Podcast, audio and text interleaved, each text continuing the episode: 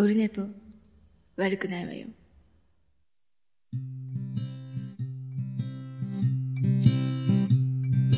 一時間目が終わった後寝ぼけまなこでやってきたはい、オルネポでございます。7月13日水曜日。今、何時 ?12 時過ぎぐらいですか？多分。何時？時刻は0時19分でございます。えー383回でございますけど、はい、えーと、また、深夜、バリバリ深夜ですけどね、えー深夜。はい、でね、おなじみ、あれもね、あのー切れない長電話か。なおちゃんとグリーンでやってましたけどね。えー久しぶりに名古屋振り返り。名古屋振り返りは出揃いましたかね、これでね。はい。くだばなとね、含め。はい。で、今日、これが、日付的には、明日14日で僕50歳になっちゃうんで、で、今日取っちゃうのがこれ最後になりますので、えー、まあだからなんだってないんですけど、まあ腰痛との戦いを続けてまして、で、こう、今朝が一番、あの、痛くなかったんですよね。で、これいけると思ったんですけど、で、船、今日はもうずっとなんか危なかったんでクレーンの運転ばっかしてたんですけど、じゃ、ちょ、ちょっとじゃあ張り切って行きましょうかって船の中に入ったら、あの、船の中に入ったらやっぱなんかね、電流が走って、ビリビリビリになって、えー、ダメだったんですよね。で、月曜日が、リハビリの日だったんですけど、この日に、リハビリができなかったんですよ。あの、間に合わなくて。えっ、と、5時40分の予約に5時50分過ぎぐらいに着いて、えっ、と、6時からもう次の予約が入ってるので無理ですと。えっ、と、ゆかちゃんにすいませんと。で、次の、あの、予約を、一か八か取ったんですけど、今度金曜かな？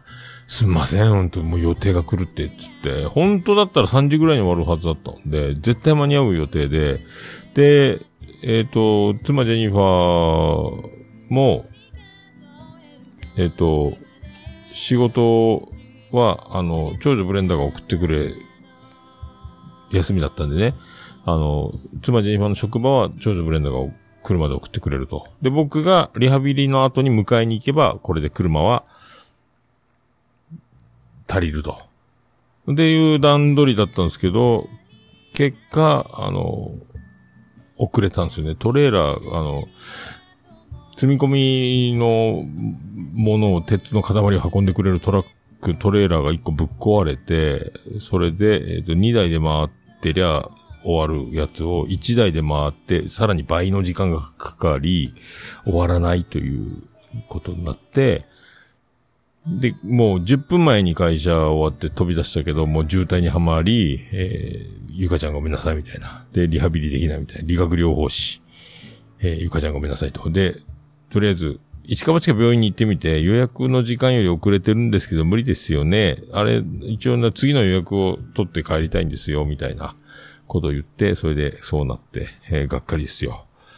で、この前も、あの、もう、バリバリ痛い時に行って、で、あっち向きこっち向きで治ったんで、いろいろ、だいぶ痛みが和らいで帰れたんで、これさらにステップアップのチャンスだと思ったんですけど、えーもう無理ですね。だから今度金曜日、金曜日うまくいけば、ですけど、これ雨降ったら、今度は多分自転車なんで、車で行けないので、それが悲しい。だから天気悪くなるでしょ、このね、悲しいかな。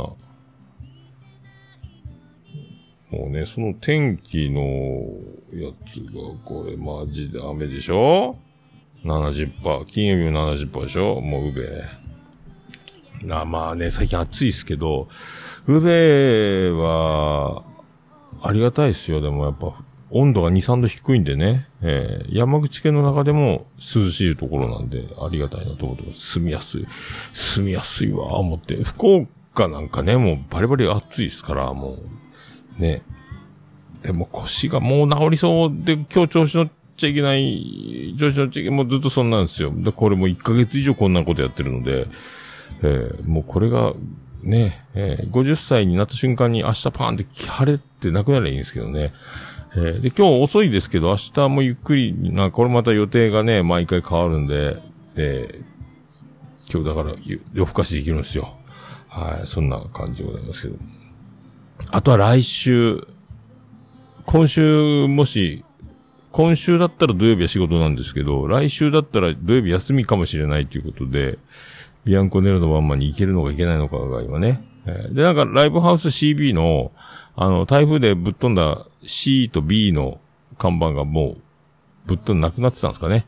えーあの看板が治ったってなんか出てましたけど、よかったなと思います。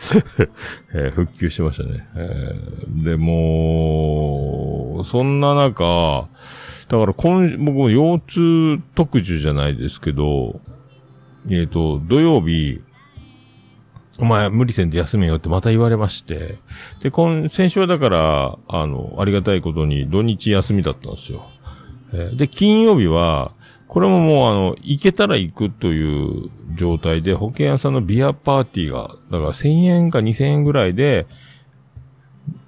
ビアホールで、あとは保険屋さんが負担してくれるのかな、多分。だからお得な値段でめっちゃ生ビールが飲めるっていうね。で、保険の、その担当の会社に来てくれる担当の方の、と一緒に飲むみたいな感じですけど、で、前者のその、社員全部が多分ね、その保険レディのお姉さんおばさんたちと、その呼ばれた招待の会社の人たちみたいなのが10テーブル以上あったかな。30人規模ぐらいあったんかな、多分。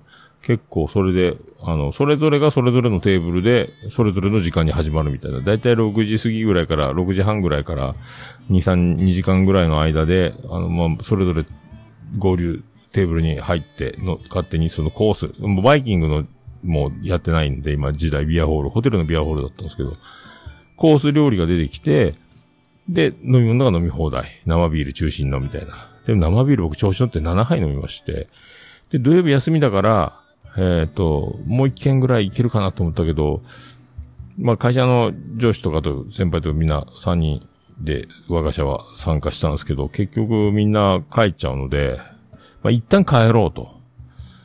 まあ一旦帰ろうと思まあとりあえずもう今日はいいや。よっぽど、よっぽど元気だったら飲みに行こうかと思ったんですけど、まあ一応帰ろうと思って帰ったら、やっぱり、生ビール7杯は効いたっすね。やっぱ家すぐそのままひっくり返って朝まで床の上。えーで、牛乳を2杯ぐらい飲んで、さあ、と思ったらそのまま気を失ってもうそのまま爆睡やったんですけど、7杯、やっぱ飲みに行ってたら大変だったなと思って、えーセーフというふうに思いましたけど。はい。その時もね、ビンゴ大会みたいなのがあって、で、結構ね、若いお姉ちゃんのお客さんのテーブルとか、あと、なんか、銀行、山口銀行だけ、山口銀行のテーブルに、多分若くてめっちゃ綺麗な保険レディのテーブルがついてて、そこもなんか当たってたり、くじ引き大会みたいなので、和牛が当たるとか、しゃぶしゃぶ肉、カニとかって豪華な商品がどんどん当たっていくんですけど、もう僕生ビール7杯飲んでたんで、もう他の会社のテーブルにも、あの、あそう、お、ズブズブじゃねえかそこ、しょこの、そこのテーブルと、みたいな、こう、わけながらんガヤを言いながら。えで、僕は、えっと、なんか、コンビニのコーヒーとかのあの、を買ったら保温ができるっていうね、あの、そのカップをそのままステンレスの、なんか、入れ物に入れるみたいな、カップ、カップ用カップ、うなんかよくわからんけど、そんなやつ。なんかインスタにあげたかな。それに、まあ、ビールのグラスを入れて飲んでますけど、はい、ステンレスのコップの大きいやつの中にコップを入れて飲むみたいなやつなんですけど、はい、そんなの当たって、生ビールだな、はい。はい、まあ、調子乗らないで、腰も痛いんでね、えー飲みに行かなくてよかったなっていう。まあ、飲みに行きたいな。今ね、エヴァンゲリオンがまたウベ第2弾が始まったんで、またエヴァグルメみたいな、スタンプラリーでいろんなお店に行くと、そこにまた、スナックも入ってるんで、今度はザルそばだったかな冬場はあったかいそばだったんですけど、冷たいそばになってて、これを食べようかなと思ってたぐらいなんですけど、結局は、えー飲みに行かずと。ああ。で、まあね、そんなこんなで仕事、みんな仕事だったんですけど、僕は休み特需だったんで、その、えっ、と、金曜日はそんな飲んでひっくり返って、で、土曜日は朝から久しぶりに2年ぶりかな ?3 年ぶりかな？えっ、と、高校野球を見に行って、えー楽しかったです。高校野球見て、で、その後、えっ、と、ナディア店に行こうと思ったんですけど、時和公園の。でも試合が面白かったのと、朝土砂降りで1時間遅れぐらいだったんで、あの、野球が終わんなくて、ナディア店には間に合わなくて、これ安野さんの作品のね、えー、何やったかな？不思議の海のナディアやったかな？なんか、ナディアっていうね、えー船の、船じゃないけど、なんかそのお話が、アニメがあったんですけど、その展示会が宇部の時和公園の中でやってて、それダメだったんで、で、もう一個宇部のコラボで、宇部空港に、えっ、と、エヴァンゲリオンのコラボがあるので、そこは7時までやってるのかな？で、見に行って、でっけえ初号機のフィギュアっていうか、かた、でかい人形、人形っていうか、置いてあって、で、階段もラッピングしてあって、で、外も、入り口のガラスが全部ラッピングしてあって、初号機とか、シンジ君とか、マリとか、なんかあの、綾波レイとかわーっとわわーってなってて、で、パネルが置いてあって、で、もう、エヴァンゲリオンの垂れ幕が空港中ぶら下がってて、2階の売店もあっての、そこになんかまたと、でかい人形、老人形、マネキンじゃないけど、あの、三人娘ですか。あ4人あ、よくあれ写真撮って、で、限定の缶バッジを買って自転車で帰るみたいな野球の帰り。宇部っていいなと思いながらね。えー宇部は空港駐車場無料ですからね。もう車いっぱい止まってるんですけど、空港の中にはそんな人がいないっていうね。えーまあ、どっか旅立ってんのか遊びに行ってんのかわかりませんけど。えーまたそこで、シールと、限定缶バッジと、しとこうと思って。で、それも、次の日、庵野秀明店に行こうと思ってたんで、ここでまたいっぱいグッズ買っちゃうだろうと思って、まあ、あ我慢したりみたいなね、そんな、そんな感じだった。まあ、高校野球がさ、久しぶりに行くと、やっぱね、どこ、どこの子の親でもないのに、もうずっと見てて、で、今までは、500円か600円ぐらいで見てて、で、すげえお客さん多かったんですよね、野球、高校野球盛り上がってたんで。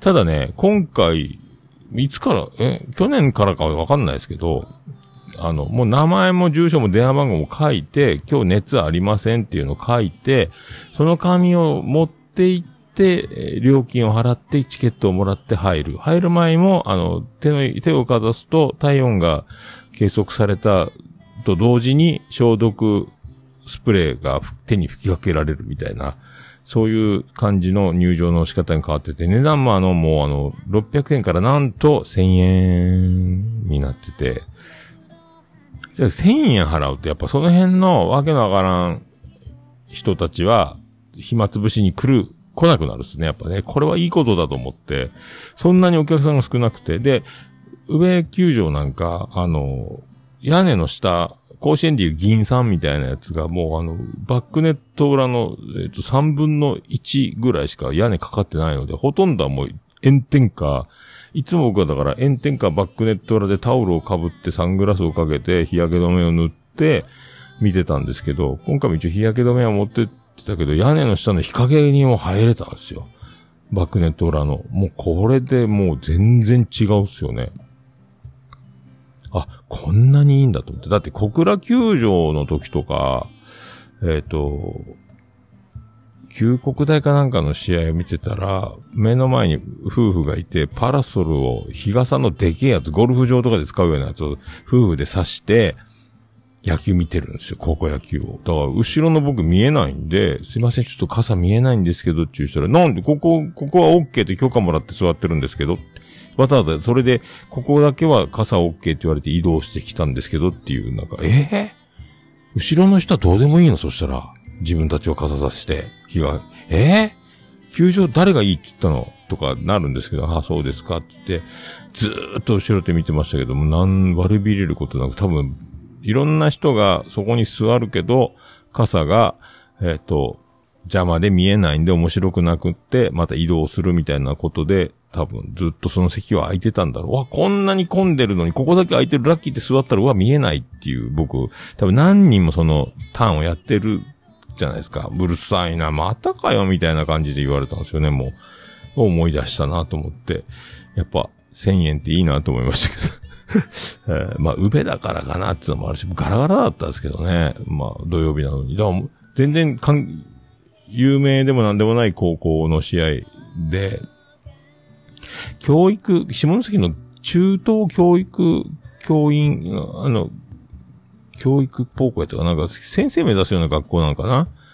えーもうなんか、ランナーコーチしてたと思ったら、バッターボックスに立つみたいな、多分10、パッと見たら、14、5人しかいないのかな？で、1人足がつって退場したので、まあ、炎天下できついんでしょうけど、だから多分15、6人ぐらいのチームで野球してたと思うんですけど、そのチームと、えっ、と、もう一個が、あの、まあ、そこそこに野球部の人数がいると思うんですけど、それであの、足が何回もつるので、いろんな選手が足がつってて、つると炎天下なんでみんなグランド一回審判が引き上げろっつって、守りも攻撃もランナーも全部あの一回日陰というかベンチに引き上げるんですけど、それで、ちょっと肩慣らしにキャッチボールで出てきた時に、すごい綺麗なあの、女の子二人組が、可愛い子が高校生なのか、大人っぽく見える高校生なのか、大人なのかわかんないですけども、へそが、もうこうなんか、高校生だからかな。かもへそが出てる女の子が多くて、今、へそ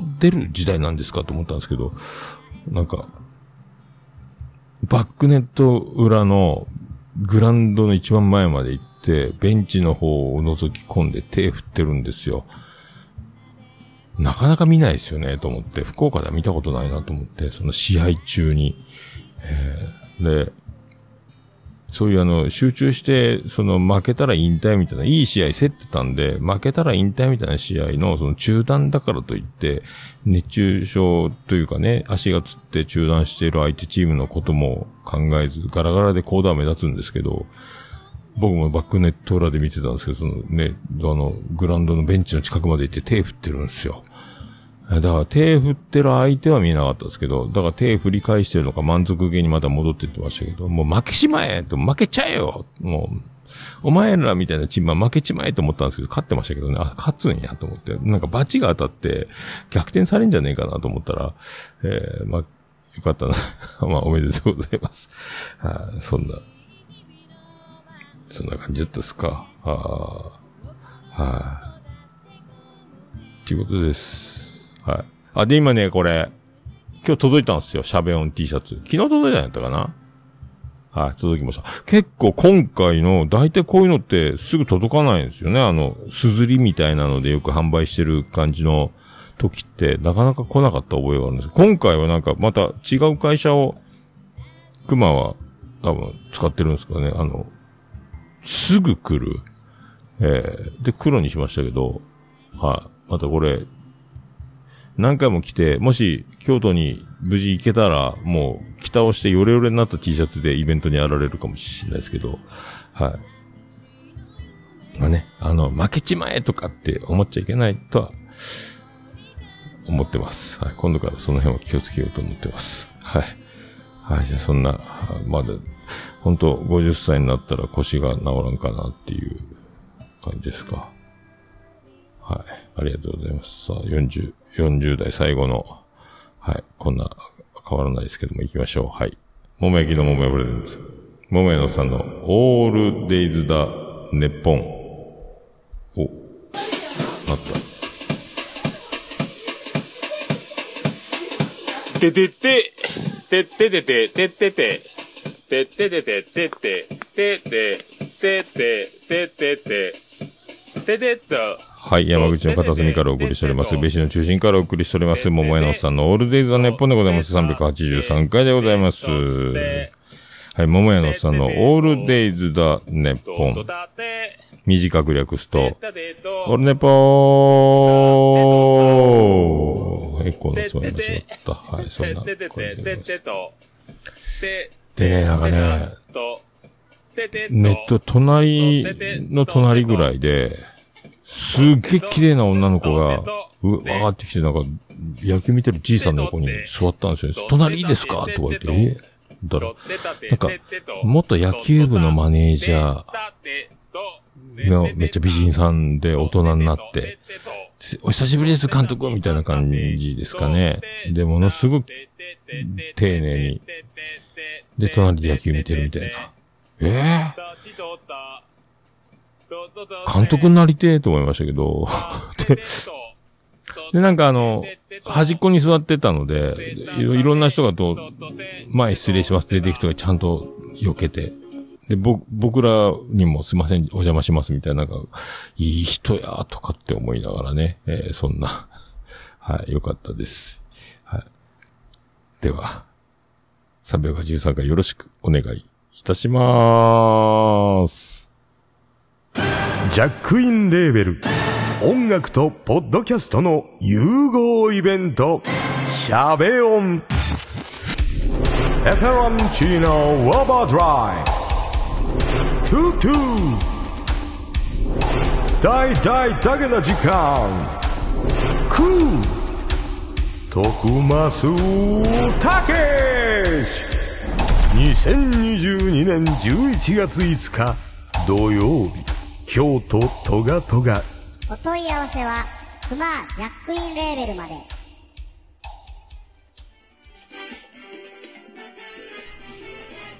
はい、313回でございます。そんなことで、トガトガですよ、京都ね。はい。皆さん、行ける方は行って、ツイキャスの配信見れる方は見ましょうということでございますけど。でね、その女の子が、すごい綺麗な女の子なんです。その、多分ね、監督さんもすごい、そこ多分ね、強い学校なんかなと思うんですけど、いろんな、バックネット裏はすごい、だから、あの、今日試合に出ない野球部が見に来てたりとか、あといろんなチームの監督さんとか野球関係者とか、あとマスコミ関係もいっぱいいるんですけど、みんなだからそこの、その監督さんのところに挨拶来るんですよ。で、わーわーわーわー話し声してて、あの、これどう、どうもとかなんとかってこれ使ってくださいとかって、今度あの、KRY かなんかの解説の時にこれ、どうぞ使ってくださいとか、喋ってくださいみたいなこと言って、え、解説もする人ね、高校野球のみたいな。もう、と言っても、隣の隣の隣ぐらいなんで通路挟んで、覗き込むわけもいかず、誰やったんやろ？誰やったんやろうと思ってましたけど、そんな人もいたりとかね。あとあの、お客さんが少ないから、でね、まあ、おい、おじさんたちもその、体育会、もう野球関係者が多いのか、一番後ろ、壁際に僕座ればよかったんですけど、なんとなく、後ろから2番目のとこに座ってて、後ろにも人が来たんですよ。野球、ごっついやつが多いですよ。やっぱね、あの日に焼けた。あで、昨日朝まで飲んでたわ。とか言うてる人、あ、おいしい、ここいい？とか言って、あと、その反対側の方からは今度、その、お母さんたち、父兄さんたち、ママさんたちが来て、あ、ここ座っていい？よ、どうも久しぶり。何しようなと、今遊びよったんやろ？いや、今日はね、でもね、飲ん飲みすぎてて、あっちの試合も見に来たんやけど、こっちの試合を見ようと思ってね、とか、は、もっと、党派席の、その、15、15列ぐらい、15個ぐらい並んでる席の端と端でやってるとかね、その斜め前に僕座ってるんですけど、そんなこんなでこう、で、また二人が、その、どこどこの野球部がどうとか、ここの野球がどうとか、昨日は何時まで飲んでてとか、また今度飲み会がどうとかっていうのを、その酒の話と野球の話を交互にずっとしてるんですけど、で、僕も昼前について、お昼12時、試合が1回終わって次の試合のインターバルの間と、その試合の1試合目の終わりかけぐらいから、おにぎり3つ買ってて、クーラーバッグ持ってってて、で、缶コーヒーとおにぎりと、あとなんか、抹茶のデザートがなんかセブンイレブン今売ってるんで、その抹茶のやつとかって、あの、あ、ちょっと待ってね。切れたか。そんなの買って、で、ちょいちょい食べながら観戦しようとかと思ってたんですけど、なんかその、遊び、飲み、飲み回ってるのかなんかわかんないですけど、まあ、ちょっと香水の匂いがプンプンするんですよね。うわ、このおじさん、おしゃれなおじさんやなジャージなのにと思ったんですけど、今日も朝まで飲んでてとか言ってたんで、で、なんとなくパッと見たら、斜め後ろなんで目線に入っちゃったんですけど、靴脱いでるんですよね。靴を脱ぐなと。で、靴を脱いで、靴下で、えっ、と、だから、前の席の背もたれに足を乗せてるとか、結構靴脱いでる率高くて夏だからかなと思うんですけど、もう、あっちこっちその靴を脱いで靴の上に靴下の状態で、とにかく靴から足を解放してあげよう。えー蒸れてるのかなんかわかんないですけど、えーで、椅子の上に乗せてる行儀の悪いやつもいるし、その関係なく足を組んで、足を組むと、軸足は靴の上に乗ってるかもしれないけど、片っぽは漂うわけですよ。空中というか。結構だと。だからもう、後ろの席の人にそれやられると、目線に靴下舞い踊るみたいな。で、その、香水みたいな、おじさんの香水みたいな匂いと、おす、おじさんって僕より若いんでしょうけど、それと、その靴下を脱いでる感じと、で、その中で何人もいるんですよ。結構、なん、人がおらんからかな。これ満席だったら多分できないですもんね。ガラガラになって、いいっぱいの時はその行儀の悪いお客さんとかいっぱい多かったんですけど、このガラガラになって席が座れて、行儀のいいお客さんばっかりでいいなと思ったら今度席が空きすぎてて、今度またそんなのが出てくるっていうね、もうこの、えー一長一短なのか、50-50なのか、えーどっちかが悪いと、どっちかがいいとどっちかが悪くなるか、わからん、よしあし、わかりませんけど、山口、よしあしとか物事のよしあしっていう、よし悪しっていうんですよね。こっちは。ねえ。なんか、よし悪し。あと、毎年のこと毎年とかね。あとあの、新潟のあの、誰でしたっけ？あの、名前出てこんな。あの、ハンクララジオか。ハンクララジオの、名前誰だったっけ？ハンクララジオの子。出てこんね本マッチか。あの、翌日のことを翌日って言ってましたもんね。あれは新潟なまりなのかもしれない。新潟の他の人もなんか翌日って言ってたんで、いろいろなんかあるんですけどね。まあそれは、まあ何の話だったっけ？えー、それでだから、で、おにぎりの味が変わるんすよ。だから、もうあの、匂っては来ないですよ。確かに確実に足が臭いという匂いはしないですけど、視界に、もう靴下が、炎天下の影で暑くはないですけども、暑いんですよ。外30度ぐらいのね、上ね。で、湿気がすごいです。雨上がりなんで。そこで、靴下を見ながらおにぎりは食えんなと思って、どこ見よう、グランド見ようと思うんですけど、でもまた目線、ああ、でもこの自分の目線と同じ高さの3つ席の後ろのとこに靴下があるとか思うと、おいさんの、ああ、おいさんつも俺より若いけどとか、もうどうしようどうしようとか思いながら、おにぎりがね、おにぎりがもうほんと山賊おにぎりとか、山賊おにぎりとかって、もう靴を数える単位じゃないかとか思ったんですけどもね、あの、おおにぎりの中にいろいろね、3、3つぐらい、あの、具材が入ってるやつ。でね、でも美味しかった、あの、なんかセブンイレブンにわさびのおにぎりが出てて、あれ美味しかったですけどね。えーだからもう、それだけはそれだけに集中しようと思って、もう靴下のことは忘れようと思って、えーまあそういうね、皆さん経験はないですか。はい。やめてほしいなと思って、一回あの、社員旅行で、前の会社の時に、あの、バンコク行った時に、えっ、と、通路挟んで、会社の同僚と通路挟んだ状態で、で、窓際に一人、で、通路側の僕の方にも、なんか変わりましょうかって言われたんですけど、あ、通路側で変わってくれて、通路側の真ん中の島に僕いた、そこに、あの、窓際に一人知らない人の隣にいた同僚が僕のとこに、隣に入れ替わって、入れ替わったんですけど、結果、えっ、と、隣の人が、足がめっちゃ臭くて、で、あの、靴の上にやっぱ靴下をね、その人もね、まあ、 beef fish って言われてから、 oh my、oh my God みたいなね、あの、 beef fish どころじゃないよみたいな、えーこのスルメはなんだみたいな、えー bad smell じゃないですけども、もうあれもね、で、ゴルフの話とかしてるんですけど、その前にお前それは、その足の匂いだけは、もう、OB とか言えないですけども、くっさ。あれはご飯も、わあ、やられた。あれも、バンコクまで6時間やったかな。臭かったっすけど、まあそんなのも思い出しつつ、まあ野球は野球で、まあ久しぶりにやっぱね、あのーよかったっす、やっぱ。えー負けたら終わりってあの空気感関係ないんですけど、誰の子供でもないし、ただ、で、何のチームか誰が選手も全く知らないんですけど、やっぱりあの、今日負けたら終わる、引退になるっていうあの空気感、ね、あの、チームの弱い強いはあるけど、でも弱いなりにも、でもこれで引退だみたいな、あの、で、外でやっぱやってるわけですよね。あの、今までありがとうございましたとかって親にお礼を言うやつ泣きながらね。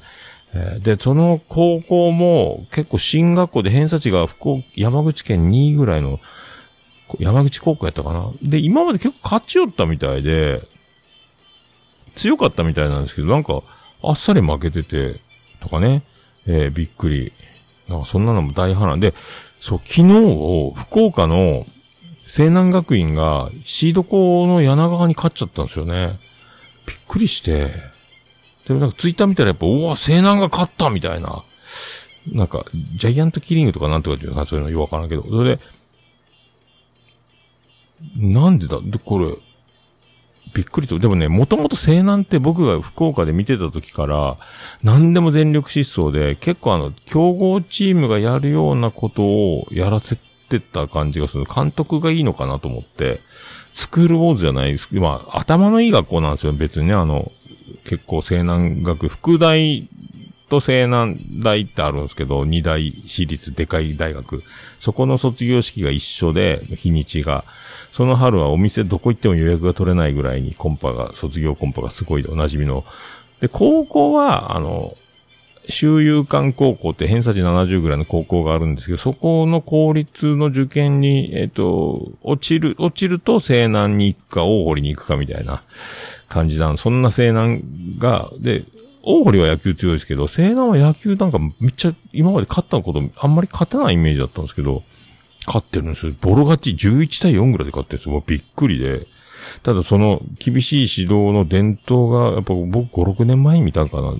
なんかでも強いチームのやってるようなことをやってたんで、これはもしかしたら面白いのかもなと思ってて、は見てたんですけど、なんか、頭のいい子たちがやっぱやってるからそうなるのかなと思ってたんですけど、勝っちゃってる。で、そこのトーナメントのところは多分ベスト4とか下手したら行くんじゃないかなと思って、えーそっからはね、おなじみの甲子園常連校とも当たるでしょうけど、えーおもろいっすよね。はい、って思っております。はい。まあ、またね、山口なんか、あの、福岡毎日予選やってますけど、山口なんか週末しかやらないですからね。えー今日も福岡はやってますけど、今度の土日しか多分やらないですよね。えー、ほんと、こう、少ない。えー球場は何個かに分かれてやってますけど。はい。それで、次の日だから行ったんですよ。庵野秀明店に。えーこれね、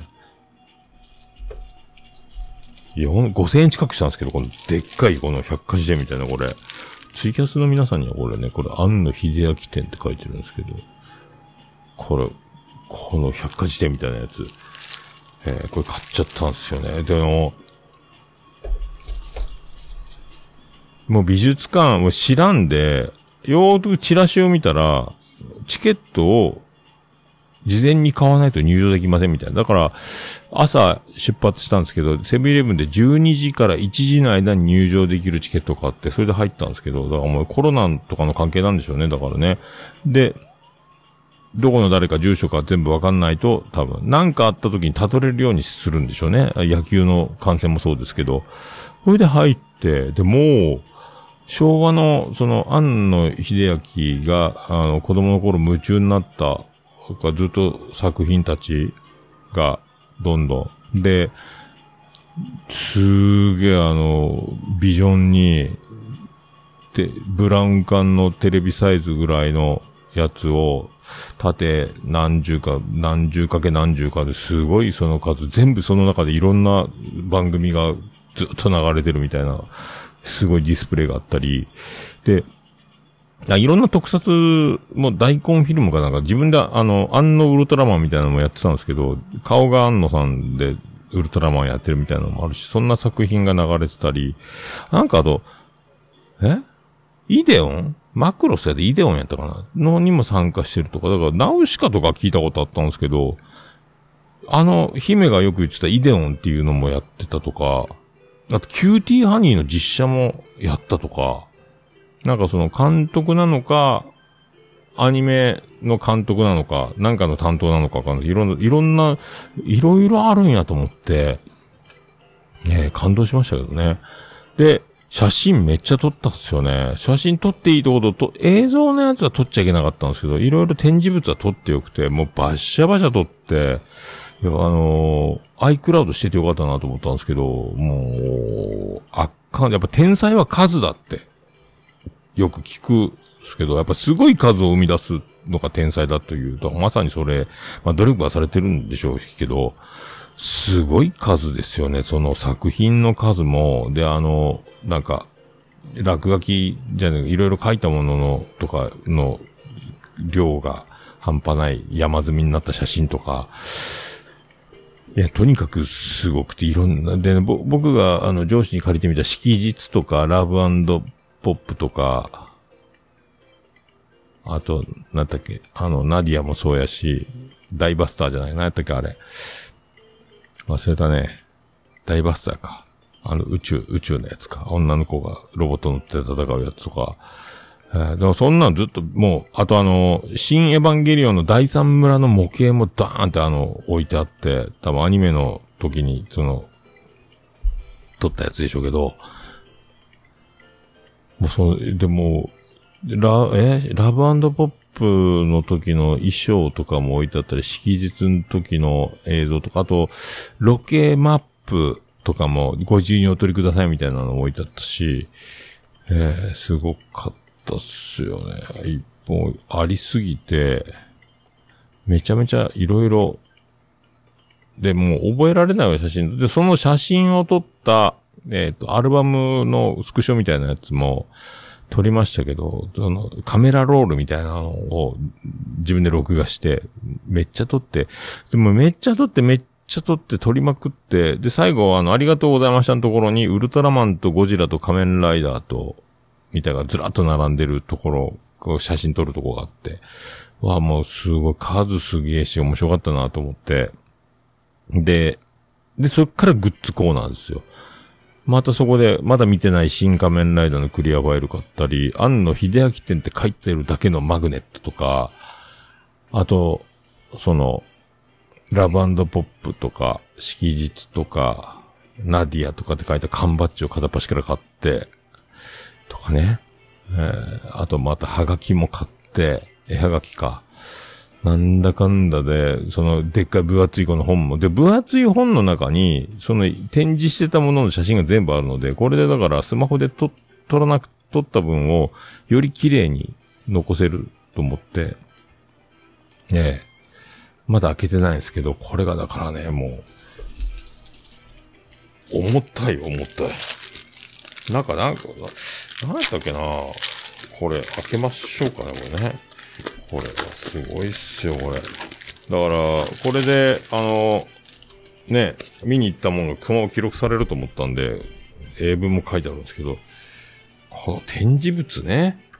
あとその飛行機とか鉄砲とかウルトラマンのね、模型とか、と夢中になったやつとかね。えー、中村ライダーってこの、やつとか、丈夫なタイヤってその芸大かなんかで作った作品のアニメとか、すげえ、すげえいっぱいあるんすよ。もうこれ、絵がね、あといろんな絵がね、絵が。ガンダム学習のシャアとかも担当してたんですかねこれ、ガンダムの原画とかも、ヤマトの原画とかもいっぱいあったんですよ。あれもね、感動したんですけど、わ、ガンダムやとか思って、えー、あとこの、王立宇宙軍っていうこの劇場用アニメ、なんかこう、わけわからん、これ初めて聞いたけど、とかね、えー、サンダーバードもあったかな。あと、ガン、これガンダムとかね、これ見、見せてもしょうが、わかんないっすよね。えー、あと、そのデザインとかね、こう、こんな風にしようとか、えー、すごいんすよ。あとな、彼氏、彼女の事情とアニメもなんかやってたらしいんですけど、えー、これもう、で、これでポスターとかね、映画のね、えー、これすごいんすよ。あと、ネルフのデザイン、ロゴどうするとか、あとあの、新エヴァンゲリオンで最後にあの、綾波レイの、あの、ありがとうさよならとか、なんかそういう大好きとか書いた何パターンも文字があって、これを採用してくださいとかね、置き手紙の文字のとか、とかもあったりとかね、これ。あの、宇部線が載ってるこの、さらばすべてのエヴァンゲリオンっていうこのポスターの、この字のないやつ、この宇部線が映ってる踏切のやつ、字がないやつを見ると、シンジ君が線路の真ん中立ってるのが、よく気づかんかった、今まで。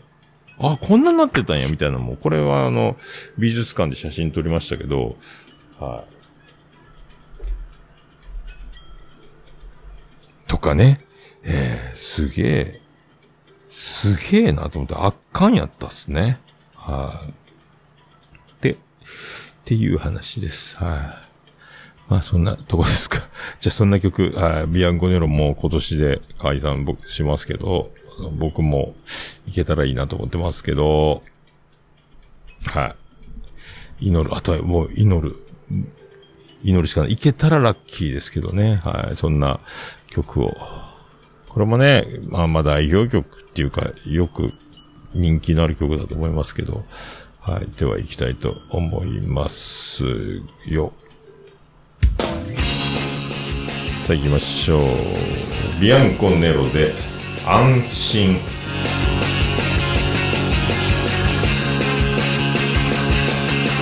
曖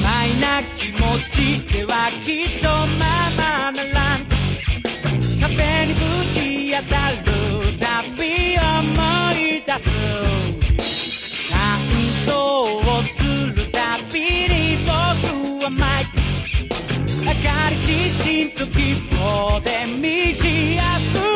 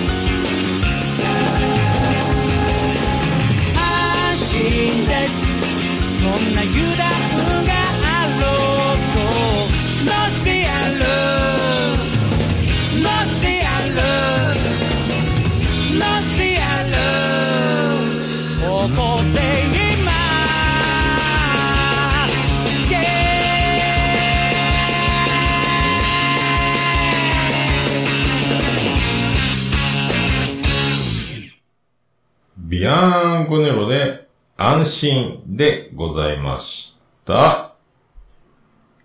もう、オルネポ聞かなきゃでしょ？はい、お送りしております。313回でございます。あー、コメント。ベリダイ。わー、とっさに出る桃屋ジョーク勉強になるわ。どこの部分かは覚えてないですけど、なんか言ったんですかね。で、なるみ、藤崎なるみ。靴下がドルイッチガッパラの香りなんですね。んな、でしょうね。ドルガバ、結婚したよね。ドルガバ、ドルガバ A とか。ね。はい、ありがとうございます。じゃあ行きましょう。行きましょう。えっと、行きましょうか。じゃあ行きましょう。行きましょう。ハッシュタグハッシュタグオルネポオルネポはい、クリス・ペプラです。ハッシュタグオルネポでございます。ツイッターハッシュタグオルネポでつぶやいていただきました。ありがたいつぶやきを紹介したいと思います。最新から行きたいです。いけるか？最新出るか？最新。おさあ行きましょう。最新は誰ですか？ステディからいただきました。えー、382回。プラス眉チャレ。シャープ28聞いた。おっさんすでに顔出しで配信してますやんか。ピアノのゆかちゃんにお声をいただかないとダメなんじゃないかな。おま歌の癖がすごい。オートミール、プラスキャベツ。微調に万能なのは知らんかった。探してみようかな。マイチャレ。えーとね。なん、もう覚えてない。なん、顔出しはしてますけどね。ゆかちゃんにお声をいただかないとダメなんじゃないかなっていうのは、これ。どういうことですか？まあ、理学療法士のゆかちゃんにね、今ね、えー助けてもらってるんで、まあ、助けてもらいなさいよってことですかね？えーお声をいただかないで、お声を。お声はいただければいただきたいですけどね。な、何をいただきますかね？おま歌の癖、癖があれやった。オートミールいいっすよ。だからオートミール生活始めたっすよ、僕ね。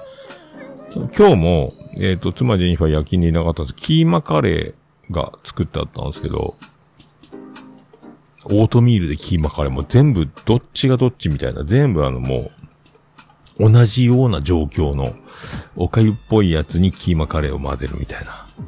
まあでも悪くはないですね。カレーもね。えー、ただ腸がね、いいんす、やっぱオートミール。あの、通常だったら、えー、キレが悪くて、べっちゃべちゃになりそうなやつが、そのような、えー、ベスト、何？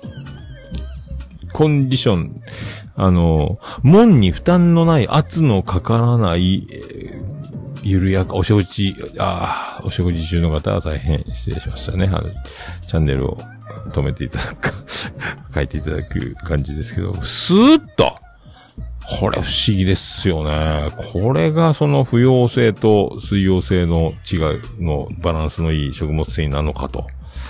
いうことですよ。オートミールはいいっすね。でね、いろいろ何種類か片っ端から買って試してるんですけど、安いやつはもうその麦の形すらもうぐちゃぐちゃになるんですけど、あの、あれっすよ。あの、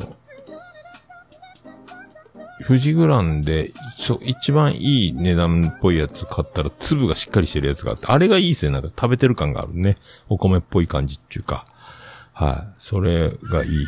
次もそれにしようかなと思いますけど。はい。ありがとうございます。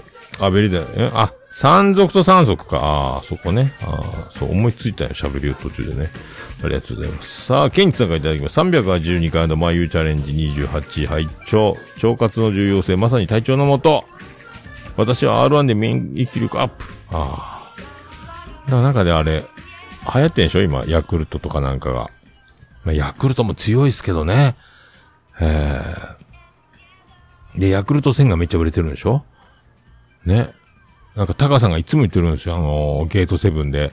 えっ、と、TBS ラジオか。あ、日曜朝やってる1時間番組なんですけど、もう、めっちゃ面白くて、今回、この前ね、あの、よ、元横浜とソフトバンクでやった田村ね、えー田村仁志が出てたんですけど、まあ、面白かった。斎藤和美が、えっ、と、バリバリの時のあのまっすぐを、えー反対方向にホームラン、ストレートを打ち返したのは田村しかいないっていうね、伝説の腕っぷしなんですけど、やっぱパンチ力すごいですよね、えーみたいなことですよ。はい。そっか、R1 か。まあでも、オートミールいいっすよ。はい。ありがとうございます。さあ、世界の椿ライドを書いてあげました。世界の椿ライドは一体何をつぶやくんでしょうか？第2期始まってるけど、桃屋見てるかな？もう、アニメ飽きちゃったかな？テレビアニメ彼女お借りします。第2期公式で、あ、こうそうそうそう。7月1日から始まってるんやってね。全然見てないですよ。そう、アニメをね、そういえば見てないんすよ。全然見なくなったな。まあ、暇がないっちゃ暇がないですけどね。えー、で、今受験生ですからね、僕ね。勉強せないかんですけどね。えー、で、今収録してるっていうね。えー、ありがとうございます。これ見たいですね、彼女が有島さんね。なんとなくあの、煮え切らない感じとね、あの、なんか、あの、アニメって、ダメ男くんがやけに可愛いこと持てるというか、もうちゃんと挑戦権を得た打席に立ってる感じが多いですよね。まあ、ああいうのが多分アニメ、夢を与えるんでしょうかね。ダメっぽいやつほどモテるっすよね。えーっていう、っていうね、えー完全なるやきもちですけど。はい。ありがとうございます。さあ、次ました。アポロさんからいただきました。令和4年7月7日、えーポッドキャスト、えー聞いたより、丸に、聞いた、いいですよ。このまとめた、このダジャレ感がいいですね。聞いたよりね。えーおしっこ行くときに執行猶予みたいなことではないですもんね、これね。はい、ありがとうございます。312回を聞いていただきましてありがとうございます。さあ、サニトラさんからいただきました。健康に気遣う人、オートミール食べてるよね。逆に太りたいからお米だな、わら。えー、食物繊維は絶対足りてない食生活を改善しないと、てんてんで。えー、某ライドさんの代わりにいます。眉かわいい。ブッキング .com インストールしました。ありがとうございました。あー、ありがとうございます。オートミールいいよね。太りたいか。でもなんか、今日長女ブレンダーが言ってたけど、こういうことになっててる、ダイエットブームというか健康志向というか、で、あの、糖質制限をするときにお米を控える人が多くて、まあお米がまあ全然売れなくて、農家がヒーヒー言ってるみたいなんで、お米買ってくれませんかみたいな、う今、そういう声もあるみたいなんですよね。確かに僕もお米食べなくなりましたし、割とダイエットでお米を、とかをもう食べないのが手っ取り早いみたいなのがね、多いみたいですけど、ね糖質制限ね。ああ。そう。まあ、ついにサイントラさんも、眉可愛いだしも、こういうね、あの、こう、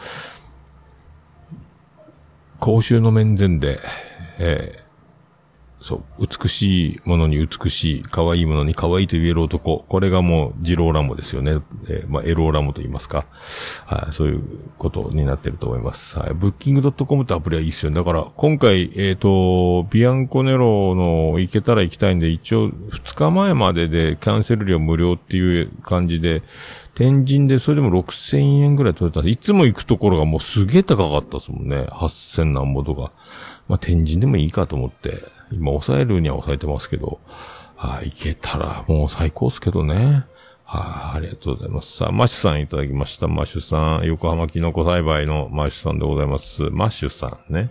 マッシュルームから来てんのかな、マッシュさんってキノコやから。ええ知らんけど。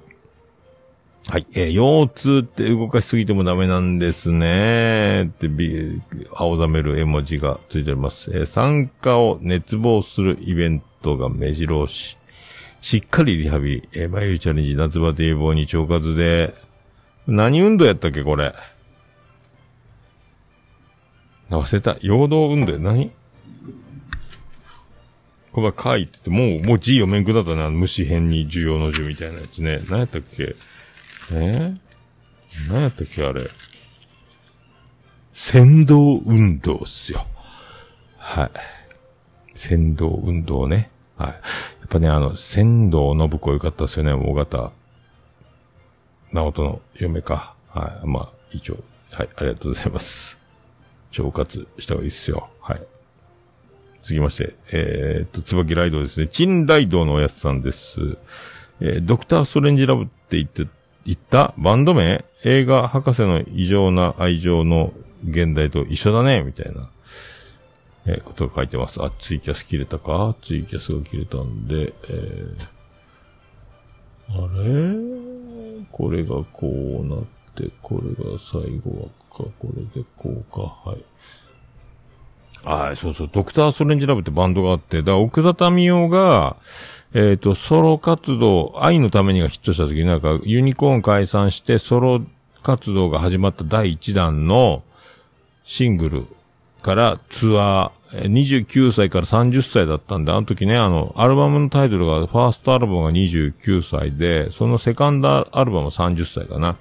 あのぐらいの時のバックがドクターストレンジラブで、ですね。ギターの長田さんが大崎豊のバックでも弾いてたし、根岸さんはココとか、いろんな人のプロデュースもやってるし、ですよね。キーボードの人はよく奥田民生のツアーに帯同してたりとか、で、そのバンドも丸々でバックでやってたですね、当時ね。えー、そうそう、すごいメンバーなんですよ、だから。がドクターストレンジラブって言う、ドラムがシータカさんですよ。だからね、今は法廷さんのバックですけど、浜章でも叩いてたし、いろんな、大塚愛でも叩いてたんじゃないかな。違うかな。大塚愛はでもカジ君か。ブルーハーツの。いろんなとこで見るシータカさんね。めっちゃうまいですけどね。えー、っていう、っていうことです。ありがとうございます。さあ、大場さんからいただきました。お便り会71拝聴名古屋絡みで、北北カフェとオルネポを取り上げていただきありがとうございます。くだばな、今日の名を切れ長、長野部、えー、名古屋会もすべて聞いてますよっていうことは、大場さんがね、えー、私に代わって、くだばなにお礼を言っておりますけど、なんかだから、オルネポも聞いてねとか、北北カフェも聞いてねみたいな。これ、こっちサイドでは同じ過ごしたことをこうやって喋ってますみたいなことをね、えー、ってことを言うてありがとうございます。さあ。まあでも、きょうちゃん、まあ、なおちゃんは、えっ、と、プライベートも、プライベートっていうか、あの、会ってる時も、収録で聞くなおちゃんも、あ、なおちゃんだなと思うけど、きょうちゃんは、えっ、と、その、一緒にビール飲んだり、喋ったり、飯食ったりしてる時と、その、くだばなの中に入って聞く、中で聞こえてくるきょうちゃんの喋りを聞いてると、きょうちゃんやっぱタレントさんやなと思いますよね。えーそのまんま、きょうちゃんじゃな、だな、じゃなくて、えーくだばなのきょうちゃんにちゃんと変身できるというか、タレントさんっすよね。あ、タレント、タレントさんっすよね。えーと思いますよ。あの、そのまんまじゃないっていう感じはしますよね。ちゃんとしてんなと思って。えーやっぱ、この人すごいなと思いますよね。伊達にやっぱ社長じゃないんだっていうね。はい。っていうことです。で、続きまして、さらにぶっ飛び兄弟くだばなから、そういただきましたけど、からの、オルネポでも名古屋の話必聴ですってことで、僕が喋ってる380回のエピソードがついてますけど、これは、えーリプライに載ってて、これは、えっ、とね、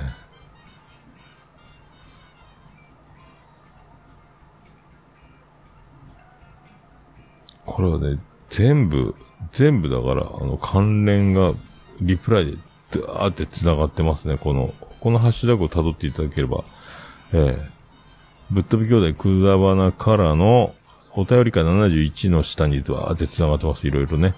ええいろいろ、いろいろ。はい。き北北カフェとかさっきのやつ、オルネポとかね。綺麗ない長電話とかは繋がってるっていうやつです。はい。さあ、以上。以上ですかね。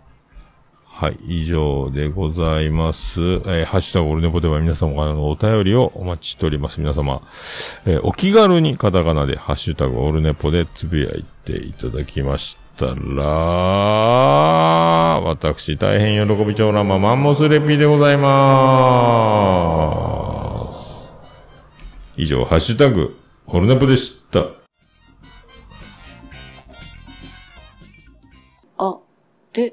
ね、ぽ。いや、もう何ですか？私じゃダメ？私じゃダメ？あ、うまくいったかな？はい、エンディングでーす。ててて、てててて、ててて、てててて、てて、て。て、てて、ててて、ててと。はい、山口県の片隅からお送りしました。宇部市の中心からお送りしました。桃江のおっさんのオールデイズ・ザ・ネッポンでございました。えー、桃江のおっさんのオールデイズ・ザ・ネッポン。短く略すと、オルネポー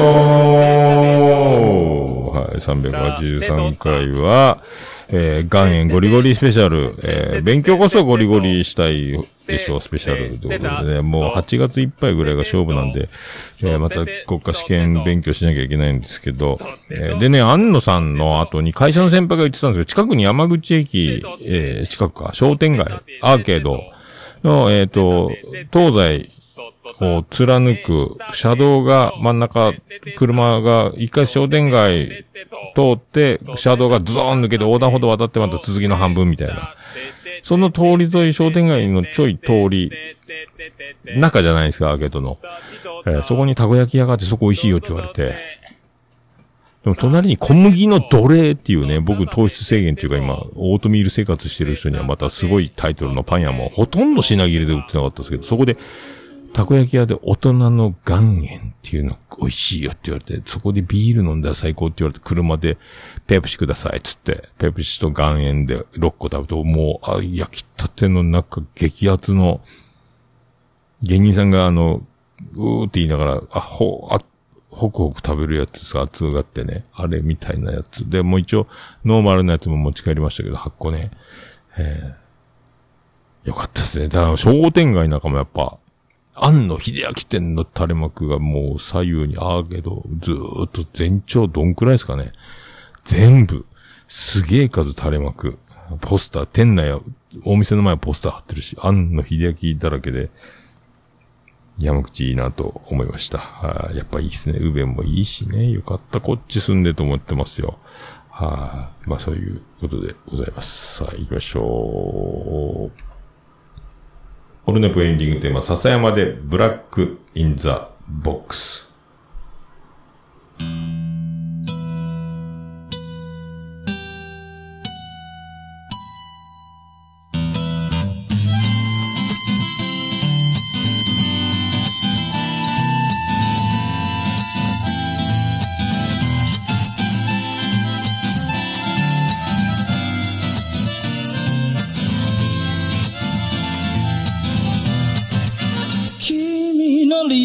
など初めから来ちゃいないさ。重ね合わせてばかりじゃ剥がれてく並べ。立てたのは今までの理由だろう。そんなものよりも今を聞かせて。答え合わせならまだ早すぎる未来など見間違えるものさ行方不明のままの機能を探すより素敵なことを語ろう。悲しみは分かち合ってゆけるものじゃない。ブラックアンビューティー鳴らすのさ誰に届くはずもない。この夜を埋める。二人だけのわがままなリズムでブラックビューティー。歌うのさ誰に届くわけもなく消えてゆく。声を拾い集めた継ぎはぎだらけのブルース。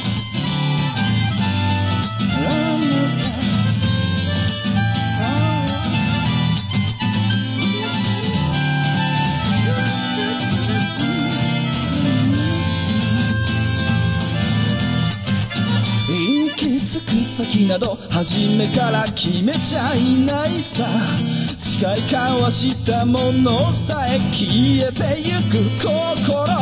踊るなら約束はいらない。からそんなことよりも声を聞かせて。運命論なら信じちゃいない明日などこの手で開くのさ。光も見えないままの希望を嘆くよりその確かな絶望に浸れ喜びは待ち焦がれるだけじゃつかめないブラックアンビューティー鳴らすのさ誰に届くはずもないこの夜を埋める。二人だけのわがままなリズムでブラックアンビューティー歌うのさ誰に届くわけもなく消えてゆく声を拾い集めた継ぎはぎだらけのブルースなんだそんな笑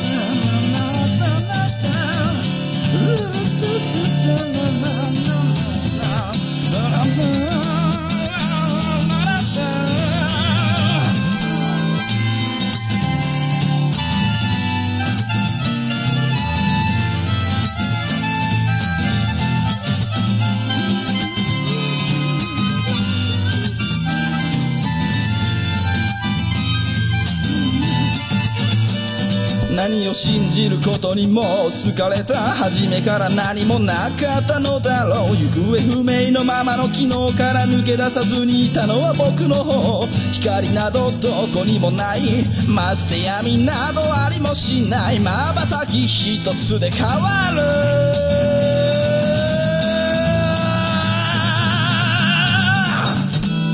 ブラックビューティー鳴らすのさ誰に届くはずもないこの夜を埋める二人だけのわがままなリズムでブラックビューティー歌うのさ誰に届くわけもなく消えてゆく。声を拾い集めた継ぎはぎなままのブラックビューティー The f o r b a Lady 消え失せる。ばかりのこの夜を埋める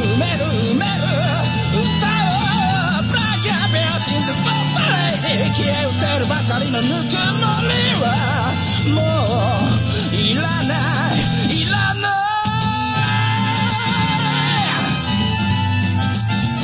ブラックビューティー消え失せるものならもう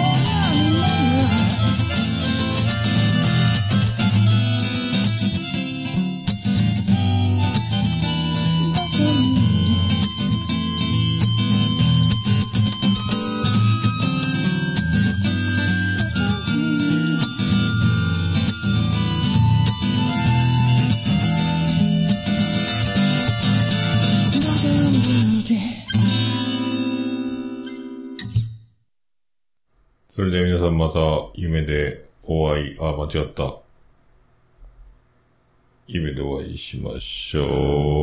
あーでーな福岡市東区若宮と交差点付近から全世界中へお届け桃屋のおっさんのオールディーズ・ザ・ネポー